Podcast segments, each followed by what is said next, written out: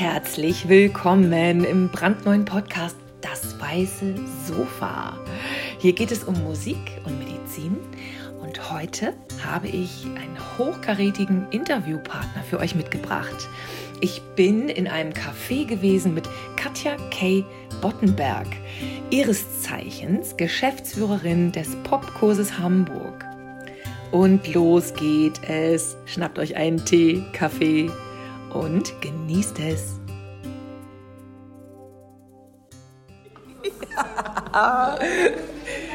Oh, hallo, liebe Hörerinnen und Hörer.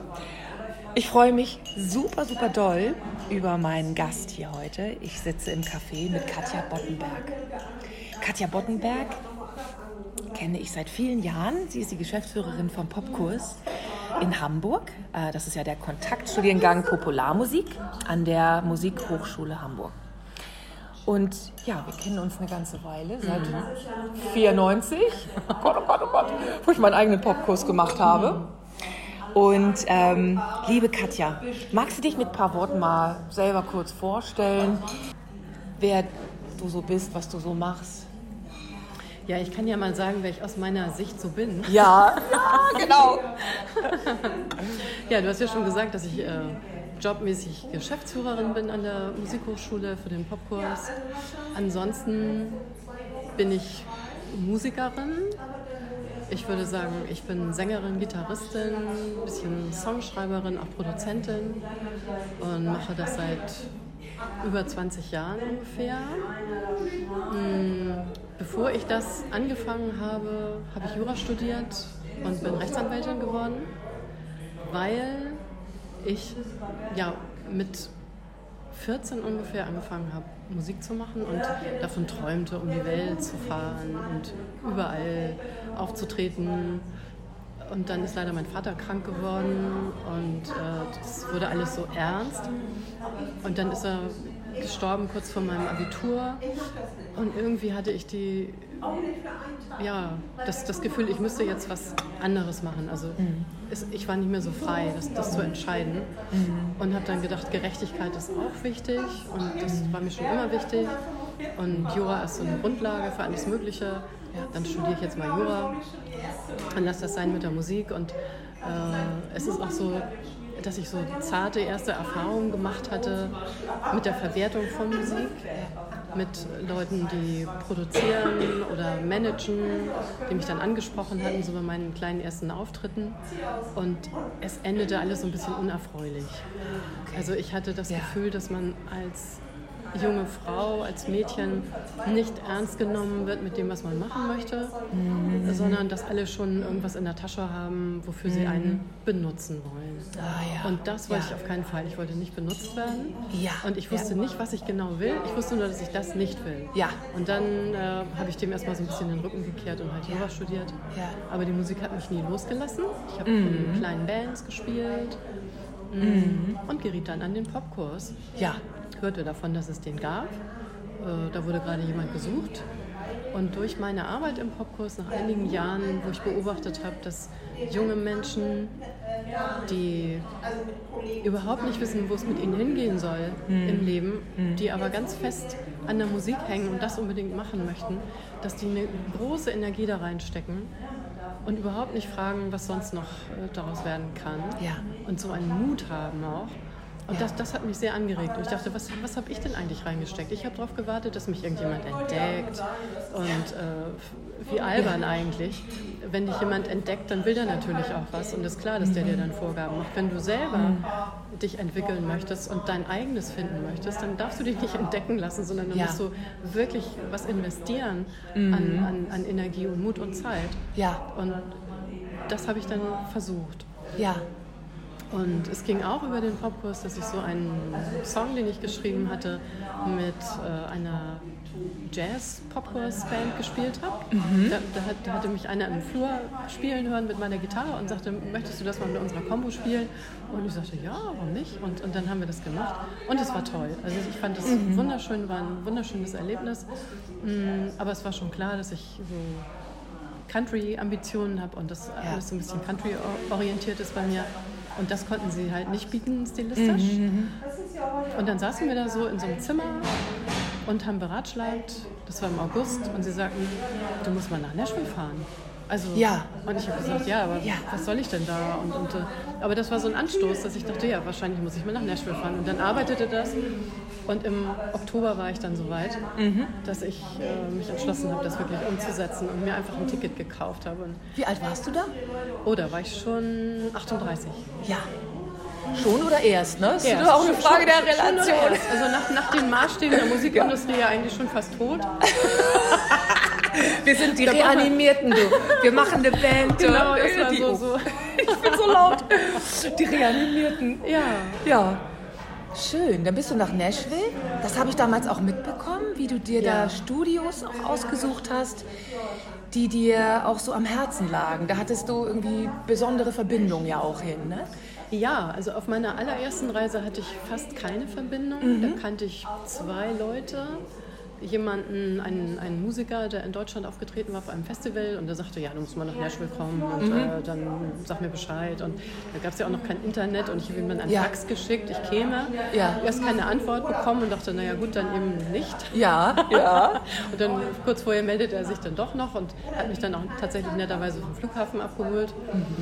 Ähm, aber ich war da ziemlich auf mich selbst gestellt und hatte Ja. auf dem Flug die ganze Zeit so, ging es rund im Kopf, dass ich dachte, was machst du denn da jetzt, wenn du da ankommst? Ja. Äh, dein Englisch ist nicht besonders gut, du hast drei eigene Songs im Gepäck und sonst gar nichts.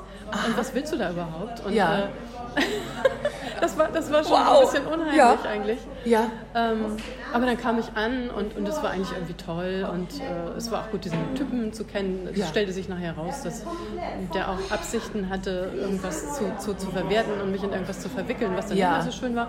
Ja. Aber trotzdem äh, habe ich dann einen schönen Einstieg gefunden. Ja. Weil jeder zu der Zeit in Nashville, dem ich begegnet bin, irgendwas mit Songwriting und Musik zu tun hatte. Wow. Also jeder Taxifahrer, jeder Echt? Tankwart, jeder Kellner oder Kellnerin. Ähm, man musste eigentlich nur sagen, äh, ich möchte Songs schreiben Ja. und ich, ich liebe Musik und ich Ja. finde Country toll oder irgendwas Ja. anderes. Und, und schon haben sie dir deine, ihre Geschichte erzählt Wow. und gesagt, wollen wir uns mal treffen und wollen wir was zusammen machen. Und, ähm, und, und so bin ich da ganz toll gelandet eigentlich. Ja. Und diese Offenheit und, und dieses Interesse und, und auch, dass keiner gefragt hat, was hast du denn für eine Ausbildung? Wer, wer bist du überhaupt? Ja, genau. Und kannst Hast du davon leben? vielleicht? Oder um Gottes so? Willen, richtig. Ja, Bist du überhaupt berechtigt, ja, Songs zu Ganz schreiben? genau, richtig. Ja, genau. Ähm, also das, das, das hat mich sehr aufgelockert. Ja. Und auch, dass es da so Anlaufstellen gab wie das äh, Bluebird Café, das auch berühmt geworden ist durch einen Film. Ähm, das wurde damals betrieben von, von Songwritern. Ach. Die haben montags eine ähm, Session angeboten, wo, wo jeder, der neu in der Stadt war oder der, der sich vorstellen wollte, äh, seinen Namen in einen Hut geworfen hat und dann wurde der Reihenfolge nach äh, festgelegt, wann wer auftritt und jeder durfte einen Song spielen. Okay. Und da waren also die unterschiedlichsten Menschen, Ja. die von irgendwoher gekommen Ja. waren. So der, der, der Farmer, der noch seine Hühner dabei hatte und wo die Kumpels zu Hause gesagt haben, hey Joe, du musst mal unbedingt nach Nashville. Und der hatte dann noch entsprechende Themen. Oder jemand aus New York, der irgendwas ganz sophisticated äh, erlebt hatte und, und das äh, in einer tollen Art gespielt hat. Und, Ja. ähm, oder eben auch Ausländer, wie, wie, ich Ja, ja, die dann so mit ihrem in Deutschland gelernten Englisch irgendwas gesungen haben. ja. Und das Großartige fand ich war die, die, die Toleranz und das soziale Miteinander bei Ja. diesen Veranstaltungen. Also dass jeder geachtet wurde für das, was er da gemacht hat. Ja. Wir waren irgendwo alle gleich, egal welche Qualität das hatte, ob einer mit drei Akkorden komponiert hat oder mit Ja. zehn oder ob er äh, was Einfaches geschrieben hat oder, oder Ja. was, was sehr Interessantes.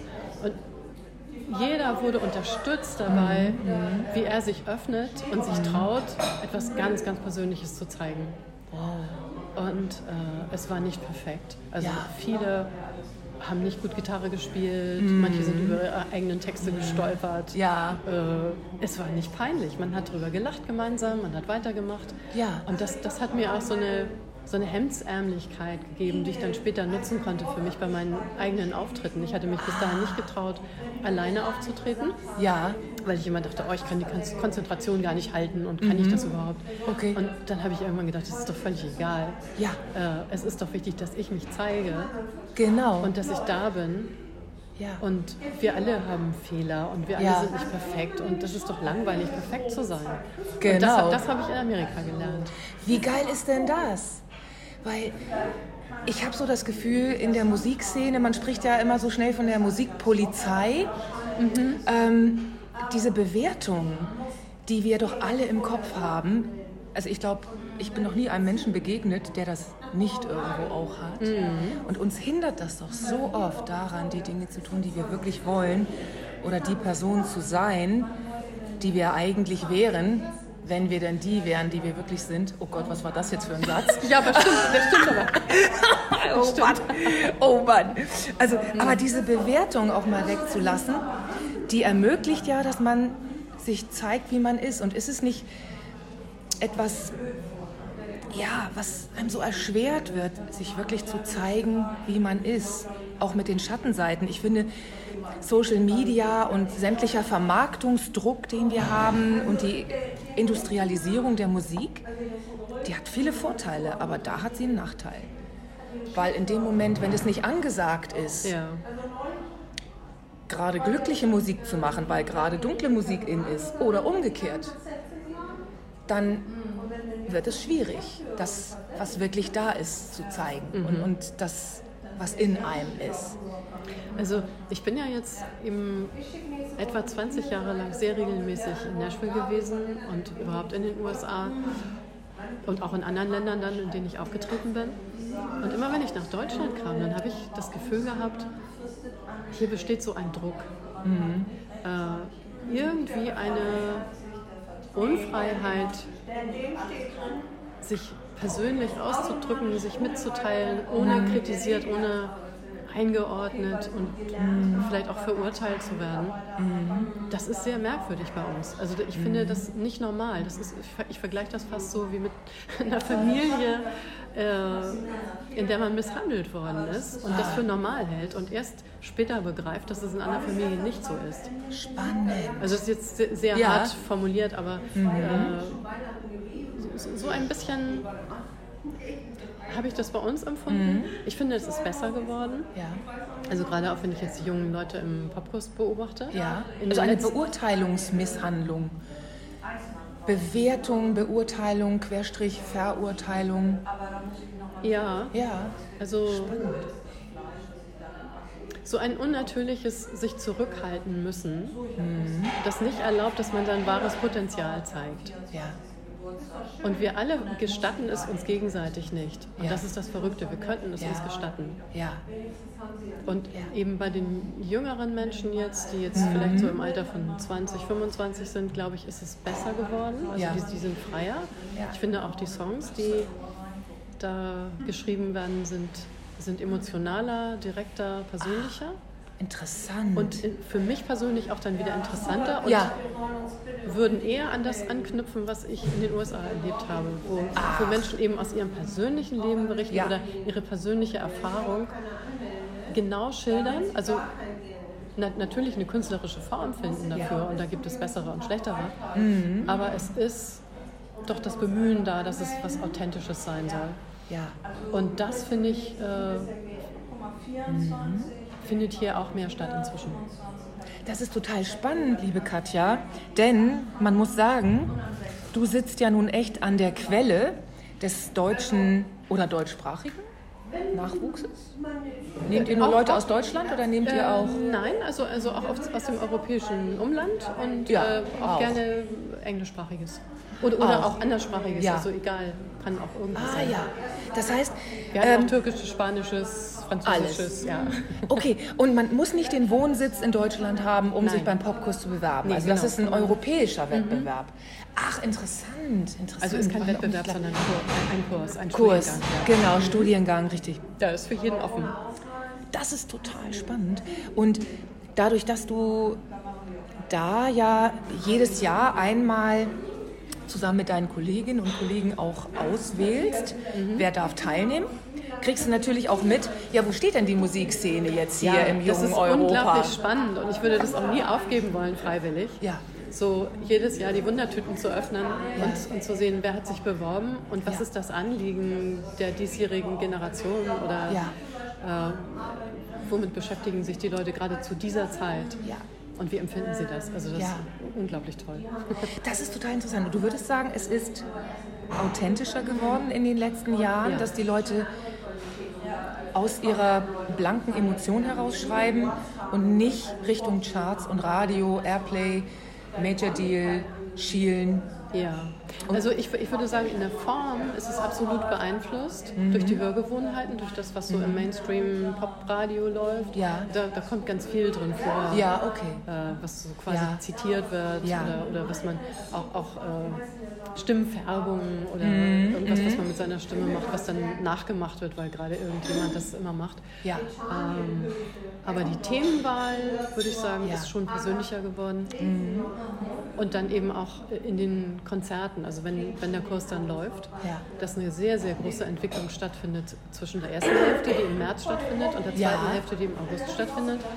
Ja. Dass in der ersten Hälfte so ein vorsichtiges Aufeinander zugehen ist und abchecken, was ist denn möglich. Ja. Und dann verselbstständigt sich das so, dass einige sich mehr öffnen, mhm. was dann die anderen dazu beflügelt, sich auch mehr zu öffnen. Und dann, dann ist es so eine große Öffnungsphase. Ja. Und ich finde, dass man schon merken kann, dass es im zweiten Teil des Kurses dann noch deutlich persönlicher und intensiver wird. Ja. Und interessanter, meiner interessanter. Meinung nach. Interessanter. Ja. Für diejenigen, die jetzt den Popkurs nicht kennen, ähm, müsste man vielleicht noch mal kurz zusammenfassen, was ist das genau? Also ich war ja Teilnehmerin 94. Mhm. Oh Gott. Da habe ich ja noch fast in die Windeln gemacht. Nein, Quatsch. Mhm. Ähm, also musikalisch gesehen ja schon irgendwie, aber ist jetzt auch egal. Ähm nee, also der Popkurs, auch genannt Kontaktstudiengang Popularmusik, das sind ja nach wie vor zweimal drei Wochen ja. intensivsten Crashkurses. Ne? Also das Format hat sich so gesehen nicht geändert zu damals. Das ist wirklich drei Wochen von morgens bis nachts. Workshops, Unterricht, miteinander spontan musizieren und man begegnet sich sehr intensiv. Ja. ja. Also der Kern des Ganzen ist, glaube ich, die Begegnung. Ja.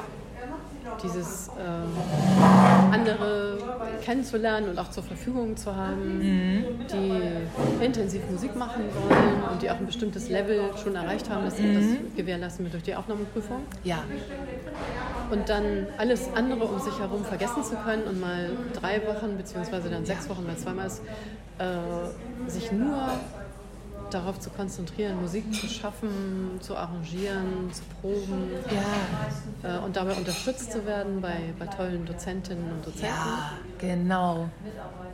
Und äh, ja. dann auch jederzeit, wenn man ein Arrangement im Kopf hat, zu gucken, wer könnte das denn vielleicht machen. Ja. Äh, dass man nicht erstmal eine Anzeige aufgeben muss und warten muss, wer sich meldet und dann so nee. sondern es ist alles da. Das, das ist alles das da. vergleiche ich jetzt auch mal wieder ein bisschen mit Nashville. Ja. Weil deswegen habe ich da auch so gerne produziert. Ja. Weil einfach immer ich, ich brauchte ja andere Instrumente, als hier verfügbar sind. Leute an der Manoline oder oh ja. an, an, der Fiddle oder am Banjo. Mhm. Und dann, dann gibt es gleich mal zehn, die theoretisch zur Verfügung stünden und einer ja. hat immer Zeit. Und so, so kann man immer weitermachen. Ja. Und im Popkurs ist es so, dass man nur mal zwei Räume weitergehen kann mhm. und gucken, äh, wie ist denn der Gitarrist und äh, ja. könnte der auch zu, zu, meinem Song was beitragen? Hat der Lust? Frage ich ihn mal. Mhm. Ähm, oder, oder, oder dass man sich gleich sympathisch ist und eine gemeinsame Idee hat und ja. einfach sich mal in den Proberaum stellt und so von null ja. irgendwas startet. Genau. dann kommt trotzdem was Tolles dabei raus, manchmal ganz, ganz schnell. Ja. Ähm, ja, und so brodelt das vor sich hin. Es und, brodelt und, und, und schmiedet. Ja. Es ist eine Talentschmiede. Ja, genau. Es ist eine Talentschmiede und eben auch ein und Pool. eine Reper Repertoire-Schmiede auch. Repertoire. Also, also weil ja, jeder, der genau. da reingeht, ja. die, die meisten, die da reingehen und selber Songs schreiben, nachher mit einem bunten Strauß neuer Ja. Werke äh, daraus kommen. Ja. Und also ich fand das damals auch deswegen spannend, weil ich ein paar Kontakte auch aus anderen Genres schließen konnte. Also ich war damals ja als Teilnehmerin so im Independent Alternative Metal komplett verhaftet und ich habe Freundschaften von Jazzern dann, also mit denen ich teilweise heute noch Kontakt habe Hm. und ganz anderen Musikbereichen. Ja. Also es ist eine Öffnung auch über die Genres hinweg, denn ihr habt ja zwar den Überbegriff Popularmusik, wo man natürlich an Pop, Rock denkt, aber man denkt nicht gleich auch an Jazz. Und das habt ihr nach wie vor ja auch. Ja. Und Musical. Auch immer Also, noch, oder habt ihr das? wir, wir haben mittlerweile diese Unterteilungen aufgegeben. Ah, Es ist einfach Musik, ja. die man so ein bisschen abgrenzen könnte von klassischer Musik. Ähm, Also eigentlich ist die Abgrenzung dahingehend, dass äh, Neues geschaffen wird Ja. während der Kurse. Das, das ist, Ja. glaube ich, das, worum es geht. Und es ist egal, welche Musikrichtung das hat. Super toll, super toll. Und ähm, ja, ich denke mal, für die, die uns jetzt so zuhören, ist es vielleicht noch mal interessant zu gucken, was ist da bisher auch daraus hervorgegangen. Weil den einen oder anderen Namen kennt man, auch wenn man vielleicht den Popkurs an sich bisher noch nicht kannte. Aber es gibt so viele Bands, die daraus super erfolgreich hervorgegangen sind. Ich meine, nun bin ich ja Anfang 50 und ähm, die Ärzte zum Beispiel erinnere ich. Dann gab es die Jeremy Days. Nee, die Ärzte waren es Die nicht. Ärzte leider, leider nicht. Die waren's Nein, nicht. Nein, aber Jeremy Days, ja. Aber die Jeremy Days.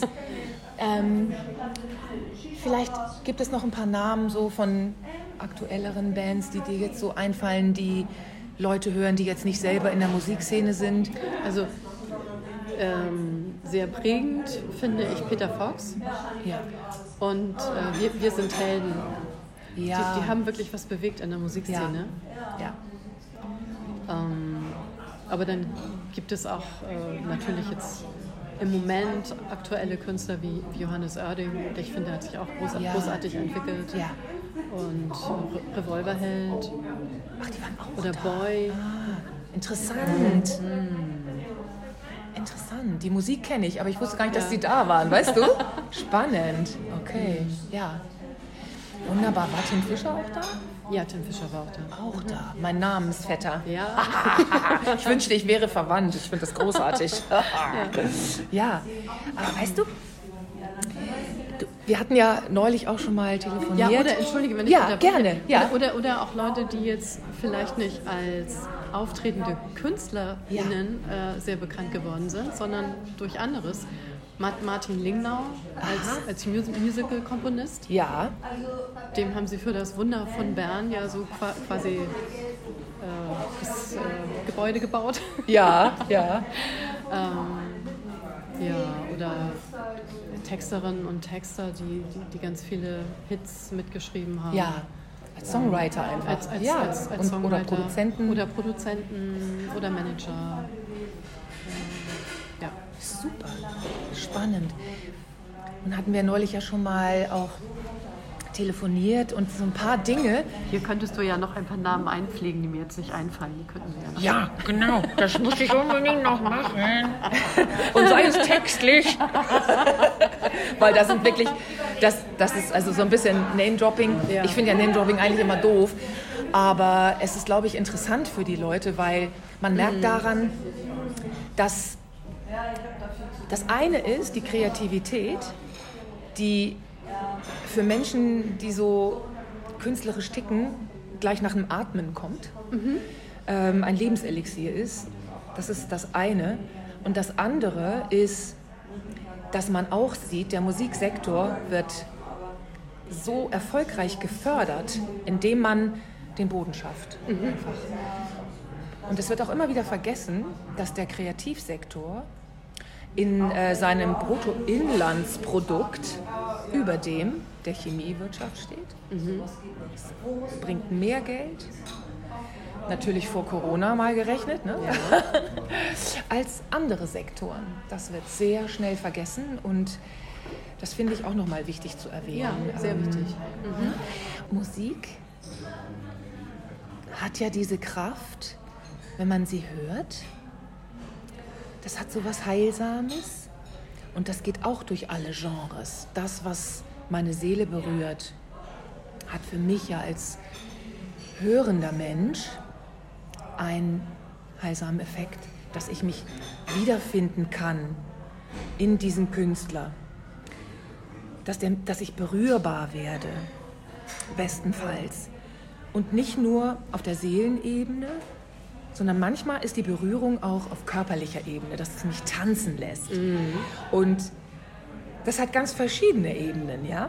Und es gibt auch die Intellektuellen, eine Laurie Anderson oder andere, die durch ihre Texte oder ein Henry Rollins, der durch seine Messages lebt, auf allen Ebenen, also mental, psychisch, emotional, körperlich. Es geht durch alle Ebenen. Mhm. Musik schaffen als kreatives Tool hat ja, was wir ansprachen, aber auch dieses heilsame, ich kann mich ausdrücken. Und da möchte ich noch mal zu dem zurückkommen, was du am Anfang sagtest, was du in Nashville fandest. Weil die Musik repräsentiert da nur etwas, was auch auf anderen Bereichen gilt. Du hattest am Anfang erzählt, du kamst nach Nashville und es war so wie ein warmes Willkommensein unter diesen ganzen Menschen, die auch so tickten. Du brauchtest nur sagen, ich mache Musik und wurdest eingeladen und jeder erzählte seine Story. Die Menschen mhm. waren offen. Und du fandest dort eine, eine Einladung, du selbst zu sein und weg von diesen Bewertungen. Und das hat dir hier in Deutschland auch geebnet, dein Ding zu machen wegzukommen von dem Warten, entdeckt zu werden, was ich zu gut selber kenne. Du glaubst es gar nicht, wie lange habe ich gewartet als Kind, als Jugendliche, als Mädchen. Immer wollte ich entdeckt werden. Und wie viele Menschen möchten entdeckt werden und bleiben in der Warte- und Aushalteposition, in der Passivität kleben. Und was es braucht, was du am Anfang sagtest, ist die Selbst Ermächtigung, nämlich den Mut, das eigene Leben selbst in die Hand zu nehmen. Und das gilt ja nicht nur für Musik. Das gilt nicht nur für äh, künstlerisch Schaffende. Das gilt für jede Liebesbeziehung, für jede Gesundheit. Sich mitzuteilen, was ist, sich zeigen dürfen, mhm. wer man ist, wo man hin will und dafür aktiv zu sorgen. Und Kontinuität und sich auch Partner holen. Mhm. Sich in dieses Teilen begeben. Ich gebe und nehme. Und damit in einen Austausch, in ein Synchronsein auch zu gehen. Mhm. Du hast dann ja auch angefangen, ähm, als Songwriterin dich mehr zu zeigen und zu sagen, Mensch, Perfektionismus ist mal nicht mehr dran, mhm. sondern ich mache jetzt auch mein Ding. Und dann bist du ja weitergegangen und hast dich getraut, alleine auf die Bühne zu gehen. Ja. Wo ich nur sagen kann, oh Gott, diesen Schritt, den habe ich bis heute, mhm. Stand heute im Alter von 53, nie gemacht. Das habe ich mich nie getraut. Also ich bewundere das so. Und diesen Mut, den muss man einfach haben. Ne? ja, ja, also ich glaube, es bedarf schon der Vorbilder. Mhm. Also sicherlich hat mancher mhm. auch einfach aus sich heraus richtig mhm. viel Mut und macht einfach alles, was er möchte. Mhm. Aber Vorbilder zu haben ist sehr wichtig. Ja. Und was ich auch in den USA erlebt habe, speziell in Nashville, äh, wie, wie sehr Frauen für sich selbst eintreten ja. und mit welcher Selbstverständlichkeit sie einfach irgendwelche Dinge tun. Ähm, ich hatte da eine Songwriter-Freundin, äh, die ist alleine mit ihrem eigenen Programm durch mehrere Staaten gereist, hatte ihre eigene PA dabei und ist alleine aufgetreten und, äh, und sagte dann zu mir, ja, warum machst du das nicht eigentlich auch? Und das ja. war noch in einem Stadium, wo ich nicht ja. im Traum dran gedacht hatte. Ja. Und, und, schon alleine jetzt diese Technik bedienen zu können. Genau. Das, da dachte ich, naja, das könnte ich aber eigentlich nicht, weil zu der Zeit als ich noch mit Bands Musik gemacht habe, ja. da waren die Frauen einfach äh, nicht erwünscht am Mischpult. Mhm. Da wurde eher gesagt, komm, äh, also nicht mal Gitarre spielen war eigentlich richtig erwünscht, sondern, sondern komm, hier hast du eine Rassel oder tanz mal ein bisschen, wenn ja. du nicht singst. Mhm. Äh, mhm. also das, das war irgendwie gar nicht erwünscht und man musste schon recht penetrant mhm. sein, um da überhaupt mal rangelassen zu werden. Und da ich so nicht gestrickt bin, bin ich da auch nicht wirklich dazu gekommen und hatte Ja. keine Ahnung von Technik. Ja. Und ich bewunderte das zutiefst, dass sie das hinkriegt. Und irgendwie hat es mich dann auch sehr inspiriert, dass sie das macht. Ja. Einfach, einfach es zu sehen, die macht das. Die, die spricht nicht drüber, sie macht es. Ja, Und, und ja. dann habe ich mir auch eine Anlage gekauft. Ja. Und dann habe ich mich da reingefuchst. Und ich Ja. kann jetzt mit meiner Anlage wirklich einen prima Sound machen. Äh, und trete damit auch am liebsten auf, wenn ich mal solo auftrete Ja. Weil ich einfach weiß, wie ich das hinkriege und wie ich klingen möchte. Da muss ich nicht jemandem erklären, was er tun soll, der dann sagt, nein, das geht nicht und äh, ist schon okay und, und es ist eben nicht okay. Ähm, ja, und, und, so setzte sich das fort, auch mit der Studioarbeit, wo ich hier erlebt habe, dass man wirklich quasi nach einer Qualifikation erstmal gefragt wird, wer bist du überhaupt? Und äh, am Anfang kann man sich ja auch nicht qualifiziert ausdrücken. Du weißt gar nicht, wie die Dinge alle heißen. Ja. Du kannst es nicht beschreiben, was du möchtest. Du musst dich da so, musst hoffen, dass jemand das äh, verstehen will. Ja. Und hier wurde das eigentlich eher weniger verstanden. Ja. Und in Nashville habe ich erlebt, dass man versucht hat, wirklich zu verstehen, was ich möchte. Ja. Also sowohl die Mitmusiker, die dann, denen ich einfach einen Song auf der Gitarre vorgespielt habe und nichts über das Arrangement sagen konnte, sondern nur mein Gefühl ihnen transportieren und die dann von selber Angebote gemacht haben, wie sie das umsetzen würden. Und mich dann gefragt haben, wie findest du das? Ja. Und dann durfte ich ganz frei sagen, hey, also den Rhythmus finde ich super oder nein, ich finde ihn nicht super, wir sollten das schneller oder langsamer spielen oder diese Gitarre gefällt mir, diese gefällt mir nicht. Mhm. Ich stelle mir das und davon ausgehend dann zu sagen, ich stelle mir das ein bisschen mehr so oder mehr so oder Ja. mehr so vor und ich musste das überhaupt nicht fachlich perfekt beschreiben, Mhm. sondern ich konnte aus meinem Gefühl heraus sagen, wie ich das gerne hätte und sie haben versucht, das zu verstehen. Mhm. Und einfach, dass, das, dass die Bereitschaft da war, meine Vision zu teilen und sich selbst zurückzunehmen und die, die, die ganze Fachkenntnis und das ganze Herz und die Seele in die Vision eines anderen zu, zu geben. Ja. Das, das war ganz wunderbar Ja. und äh, das hat man ja gegenseitig auch dann gemacht. Wunderschön. Darf ich noch mal, was wir äh, vorhin besprachen, auf dieses Weihnachtslied zurückkommen? Das würde ich dann natürlich auch gerne spielen. Ja, Und das hat, da hat es ja eine ganz besondere Geschichte mit auf sich. Du hattest da ja äh, auch den speziellen Weihnachtsmann, ja, wenn du das noch mal erzählen magst. ja. Also ich habe schon immer ein Bedürfnis danach gehabt, Menschen zu treffen, mit denen ich mich über das Leben an sich austauschen kann und von denen ich so einen Weitblick und eine Weisheit erfahren kann, die über das hinausgeht, was ich selbst erlebt habe. Und äh, da ist es mir zugestoßen, dass ich einen indianischen Medizinmann kennengelernt habe, auf, auf ganz verrückte Weise. Ähm, also ich war ja eben immer in Nashville. Ja.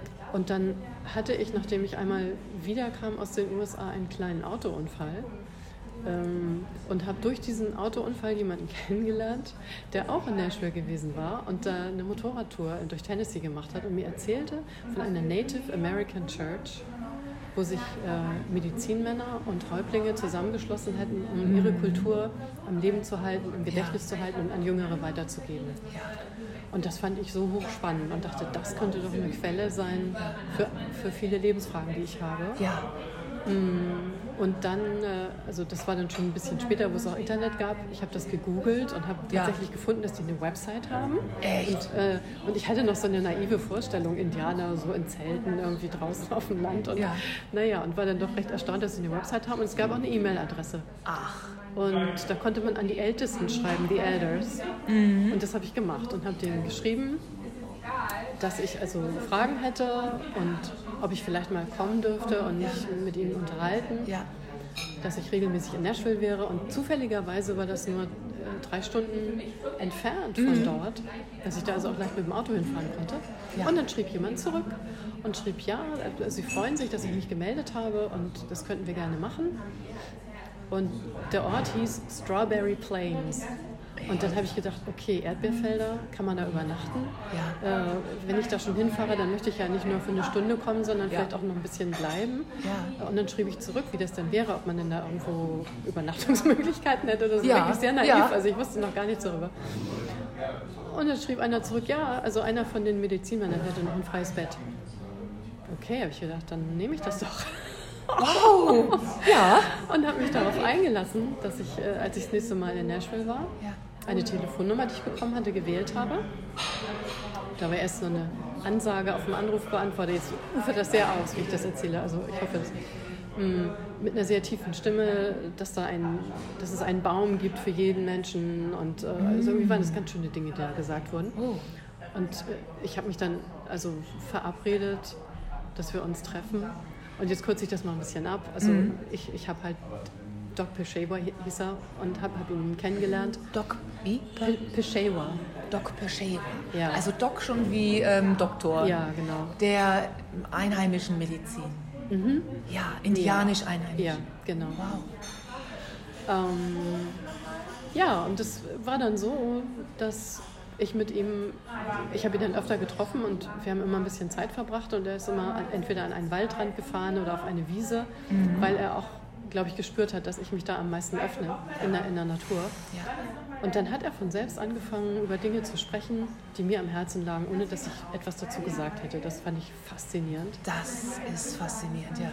Und er hat mich so auf eine Ebene gehoben in mir selbst, Ja. dass ich Dinge, die ich schon in meiner Kindheit immer eigenartig fand, in meinem Umfeld, irgendwie grausam, kalt, Ja. nicht, nicht wirklich nachvollziehbar. Ich habe mich Regeln gebeugt, die ich nicht, eigentlich nicht wirklich anerkannt habe, aber befolgt habe, weil, naja. Ähm, und dann habe ich gemerkt, man kann auch ganz anders denken, man kann auch ganz anders leben, Ja. man kann die Welt völlig anders sehen. Ja. Und das hat mich sehr befreit und mich sehr glücklich gemacht. Das hat mich irgendwie mit mir selbst verknüpft erst, weil ich mich nicht mehr so falsch gefühlt habe in Ja. der Welt. Also ich dachte, ja, es, es gibt auch für dich eine Berechtigung, so, so zu fühlen und zu denken, wie du fühlst und denkst. Ja, und eins seiner Themen war, dass er in einer sozusagen streng indianischen Familie aufgewachsen ist, äh, mit Abstand zur weißen Bevölkerung, Ja. die ihre Traditionen gepflegt haben und nichts von, dem, von der weißen Kultur annehmen wollten. Ja. Und er hat als kleiner Junge Weihnachten geliebt und aus der Ferne betrachtet die schönen Lichter und die Geschenke und alles. Das fand er eigentlich wirklich schön. Und, und dachte immer, ach, warum kommt der Weihnachtsmann nicht zu mir? Weil er irgendwie auch an den Weihnachtsmann geglaubt hat. Ja. Und dann hat er sich später entschlossen, dass er selber Weihnachtsmann werden möchte für andere. Ja. Und hatte dann angefangen mit seinen Töchtern, ich glaube es sind sieben insgesamt, äh, Geschenke, die er über das ganze Jahr gesammelt hat, zu verteilen. Und er war der Weihnachtsmann, die Töchter die Engel. Und dann sind sie zu Familien gefahren im Umfeld, von denen sie wussten, dass da wenig Geld ist oder dass irgendwie Sorgen herrschen oder irgendwie, dass, dass die eine Zuwendung brauchen und haben Ja. mir Geschenke vorbeigebracht. Ja. Und das fand ich unglaublich rührend und schön. Ja. Und sie haben ihn Father Christmas genannt. Er lebt jetzt leider nicht mehr, deswegen rede ich so in, in der So, Vergangenheit. Ach so. Und er sagte, also zu Weihnachten würde der weiße Mann sich so verhalten, wie er es eigentlich das ganze Jahr tun sollte. Und wenn er das täte, dann wäre die Welt ein besserer Ort. Das Und geht das- mir echt ans Herz, was du Ja, sagst. das, das ging mir auch sehr Das ist- nahe. Das ist wirklich berührend. Wie schön wäre das. Ne? Ja, und dann habe ich gedacht, darüber möchte ich ein Lied schreiben. Ja. Und habe das getan. Und hatte dann äh, ja, eine, eine etwas äh, beklommene Situation, als ich es vorgespielt habe. Weil ich bei ihm und seiner Familie saß und wir saßen so auf dem Fußboden im Kreis und es war ein bisschen dunkel. Und dann habe ich mit etwas zitternder Stimme und mit meiner Gitarre gesungen, weil ich dachte, oh, hoffentlich treffe ich das richtig, was ich da sage. Und es ist ja auch nicht meine Sprache, das Englische. Und vielleicht ähm, mögen die das überhaupt nicht. Und ich sang und es, wurde, es war ganz still. Und als ich fertig war, war es auch erstmal ganz still und keiner sagte was. Oh. Und dann sagte Doc so mit, einer ganz, mit seiner ganz tiefen Stimme, Katja, this is the nicest song I ever heard. Und das war so schön. Also, So und, und mehr muss ich auch gar nicht wissen. Es war mir Ja. wirklich egal, was der Rest der Welt darüber denkt. Ja.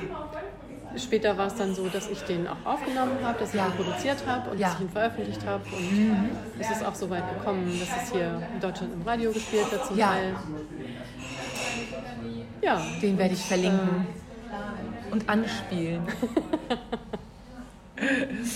Ach, wundervoll. Ach, liebe Katja, das ist ja total schön. Also gerade gestern hatte ich einen so glücklichen Tag. Da hatte ich noch zu meinem Schnucki gesagt, also für mich ist jetzt heute wie Weihnachten. Hm. Meinte ich, ja. Also das wäre schön, wenn man mehr so leben könnte. Aber wenn du jetzt so als Abschluss unseres schönen Gesprächs, sagen wir mal, eine Hand voller Wünsche hättest, wenn du Tech 5 sozusagen als Wünsche für dich und oder die Welt hättest an den Weihnachtsmann, was wäre das? Wir hatten vorhin so über so viele große Dinge gesprochen, ja. über die Albträume, die so die Zukunft Also ich wünsche betreffen, mir ne? vom Weihnachtsmann, ja. dass er möglichst allen Menschen, es ist sehr viel Arbeit für den Weihnachtsmann, ich weiß Ja. nicht, ob er das schaffen kann, aber dass er allen Menschen so eine kleine Portion Gehirnwäsche zu Weihnachten schenkt. Äh, wonach wir dann alle anfangen, uns ein Stück zurückzunehmen. Und uns erstmal darauf besinnen, dass wir Teil dieser Erde sind. Und dass wir dieser Erde, unserer Erde Dank schulden für alles, was sie uns schenkt. ja. Und dass wir uns klar machen sollten, dass wir als Menschen eigentlich nichts zu geben haben. Wir, wir nehmen nur, wir brauchen nur. Wir haben kein Fell und wir haben keine Stoßzähne, die man verwenden könnte. Äh, Und alle anderen Wesen auf der Welt haben in diesem ganzen großen Funktionskreislauf einen Sinn. Wir haben keinen. Und äh, anstatt uns als Krone der Schöpfung zu betrachten und alles zu benutzen und zu, zu gebrauchen und auch zu missbrauchen, sollten wir bescheidener werden. Und die Freude spüren, Teil des Ganzen zu sein.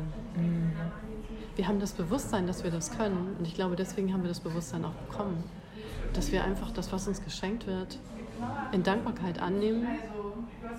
Wir dürfen sicherlich auch in gewisser Weise damit umgehen, aber es sind Grenzen überschritten worden jetzt in der, im, im Missbrauch des Ganzen, in, in der Ver Ver Vernichtung, Verunreinigung, Zerstörung. Äh, Es ist wirklich ganz, ganz schlimm. Und äh, dieser Undank, äh, der kann irgendwie gerechtfertigt werden mit, mit irgendwelchen Ideen. Aber ich glaube, jeder weiß doch ganz tief in sich, dass das nicht wahr ist. Wir dürfen das einfach nicht. Und da wünsche ich mir eine, eine Besinnung auf ein harmonisches Zusammensein mit der Erde, aus der wir kommen. Danke. Schöner kann ich nicht schließen. Danke, liebe Katja Rottenberg. Danke, dass ich diesen Weihnachtswunsch äußern dürfte, durfte. Ich habe schon wieder eine Gänsehaut. Also, so schließe ich dann für heute und äh, wünsche euch allen wundervolles Weihnachtsfest, ein besinnliches. Auf Wiederhören. Tschüss, ihr Lieben. Das war das Interview zu Weihnachten mit Katja K. Bottenberg von Birgit Fischer vom Weißen Sofa. Und jetzt kommt genau der Song, von dem Katja gesprochen hat im Interview. Every day could be Christmas. Jeder Tag könnte Weihnachten sein. Und genau das wünsche ich euch ein kleines bisschen jeden Tag Weihnachten. Tschüss! Snow is falling silently, makes the world look so innocent white. Candlelight shining soft and warm everywhere you see angels fly.